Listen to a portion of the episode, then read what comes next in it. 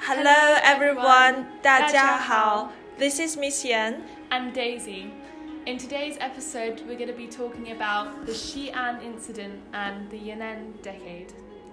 There is an idiom in China saying 本是同根生，相煎何太急 means both born of the same root, why torment each other so cruelly?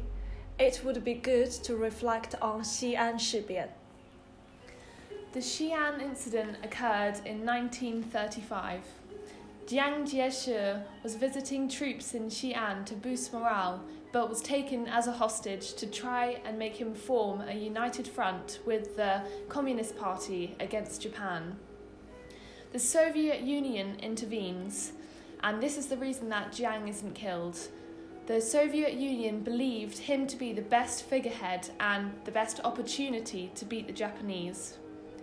He is eventually released with the conditions that he will agree to a united front with the communists.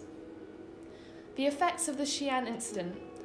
Overall, the Communist Party benefited the most from this incident and as it led to the Second United Front. The Soviet Union gained an ally with China, which was important for both countries.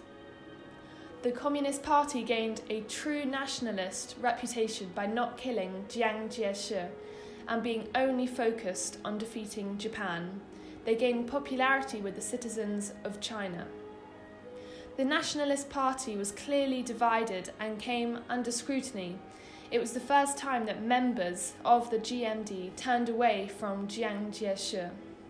However, after Jiang Jieshi was released, he was received as a national hero. The, this incident led to the Second United Front, which gave the Communist Party much needed breathing space to develop their ideals. This occurred in the Yan'an decade. The Yan'an decade occurred from 1937 to 1946. It was the Communist Party's base and centre of ideology in the north after the Long March. And it was here that the Communist Party realised Maoism, which is Marxism in the context of China. It was developed by Mao Zedong and is a variety of Marxism Leninism that he developed for realizing a social revolution in the agricultural, pre industrial society of the Republic of China. There was a focus on the peasantry, as 88% of the Chinese population was non urban.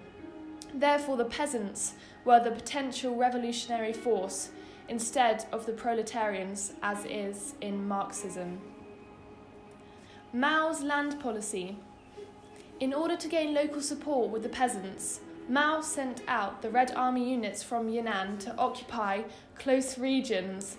Here, the land was liberated. The landowners were shot or driven out, and the peasants were invited in reorganizing the land. The soldiers who carried out these policies were encouraged to be carrying the communist message.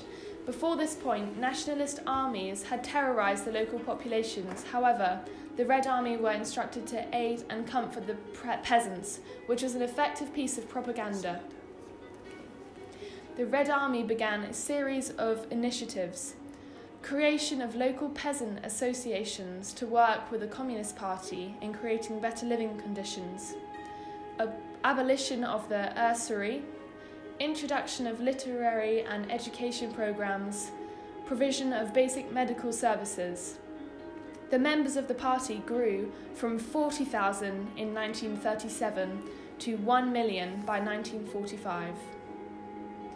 During the Yan'an decade, the rectification policy was carried out.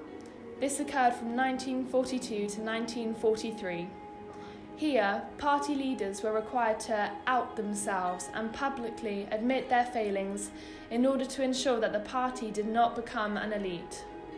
It also required party members to read about Marxism and China's variation of it, Maoism. Consequences of the rectification movement were that Mao had rid himself of any opposition and consolidated his position as a leader.